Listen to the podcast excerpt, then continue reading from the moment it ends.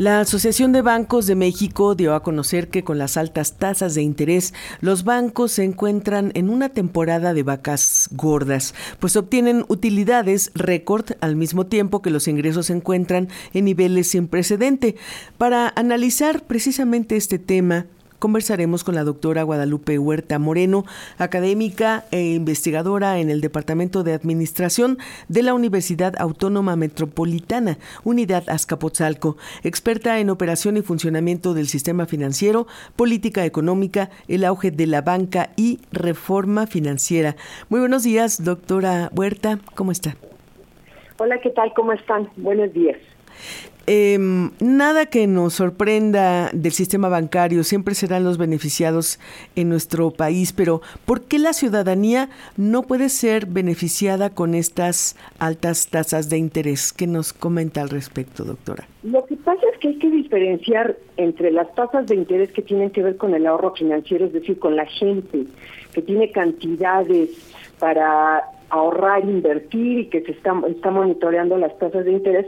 Y por otro lado, la, la gente que tiene, eh, que es la mayoría de la población, que tiene ingresos que no son tan altos, que simple y sencillamente pone sus recursos en una, en una pequeña cuenta o que tiene una pequeña disposición temporal y pone los recursos en esa cuenta, esa gente de hecho no está ahorrando, está guardando simplemente dinero. A los niveles de renta más altos, evidentemente sí se monitorean las tasas de interés y sí le puede redituar algún tipo de, de, beneficio económico o de renta adicional económica, pero eso implica tener por encima de los 3 millones de pesos en, una cuenta de inversiones, ¿sí? Y no toda la gente en el país tiene, a partir, digamos, de esos niveles, recursos como para tenerlos en activos en, en, un, en un banco.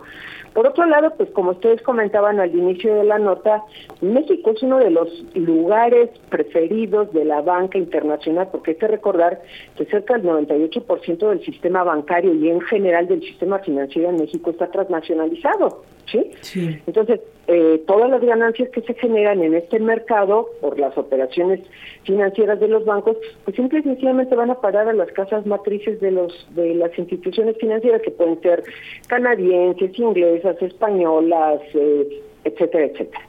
Y precisamente cómo ¿Puede la ciudadanía protegerse ante estos abusos bancarios, por nombrarlos claramente? ¿Qué recomendaciones habría que hacer a los usuarios de la banca transnacional?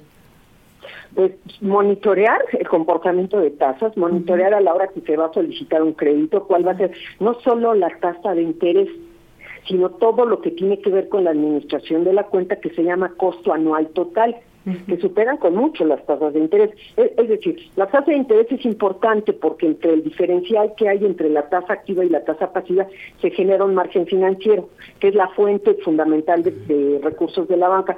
Pero por otro lado, los bancos en este país cobran altísimos costos anuales totales, que es lo que le, comentaba yo que tiene que ver con todo el, manejo de, de, las cuentas. Y ahí, pues lo, lo que yo recomiendo es que la gente cuando va a solicitar un crédito o va a hacer un depósito, pues que esté monitoreando las condiciones primero de tipo de eh, beneficio que puede tener por depositar sus recursos, pero por otro lado, si va a solicitar un crédito, los cargos a los que va a tener que, hacer frente, que insisto, no solo son la tasa de interés, sino el manejo de las cuentas que llegan a ser altísimos, y que inclusive en instituciones como Banco Azteca o, o Copel este tipo de, de bancos, bueno, cobran los costos anuales totales más altos.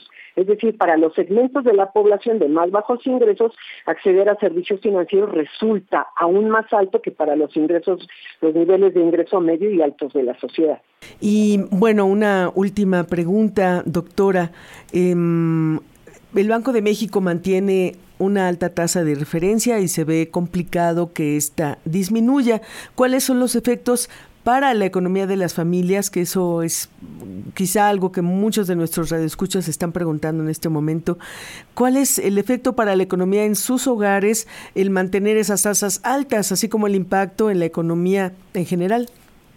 El, asunto es que como se ha mantenido durante eh, prácticamente ya muchos años y especialmente después de la pandemia por el por los picos inflacionarios que hubo no solo en México sino en el mundo, el banco el Banco Nacional mantiene una alta tasa de interés un poco en reflejo a, lo, a la política monetaria restrictiva que ha venido implementando la Fed, como digo, en los últimos años, de también tener una alta tasa de interés. Ahora, ¿qué puede hacer? ¿Qué implicaciones tiene esto? Pues que se encarece el crédito. Digo, si tienes un, si eres del segmento que tiene ahorro financiero, pues te beneficia. Pero eso es una parte de la población muy pequeña. El asunto es que para el resto de la población, pues esto encarece el acceso al crédito por un lado, y cuando las empresas ven que sus costos están, sus costos financieros están incrementando, pues también esto le, le pega a la inflación, porque lo que hacen las empresas es que trasladan ese incremento de costos a precios y esos precios termina pagándolos la población.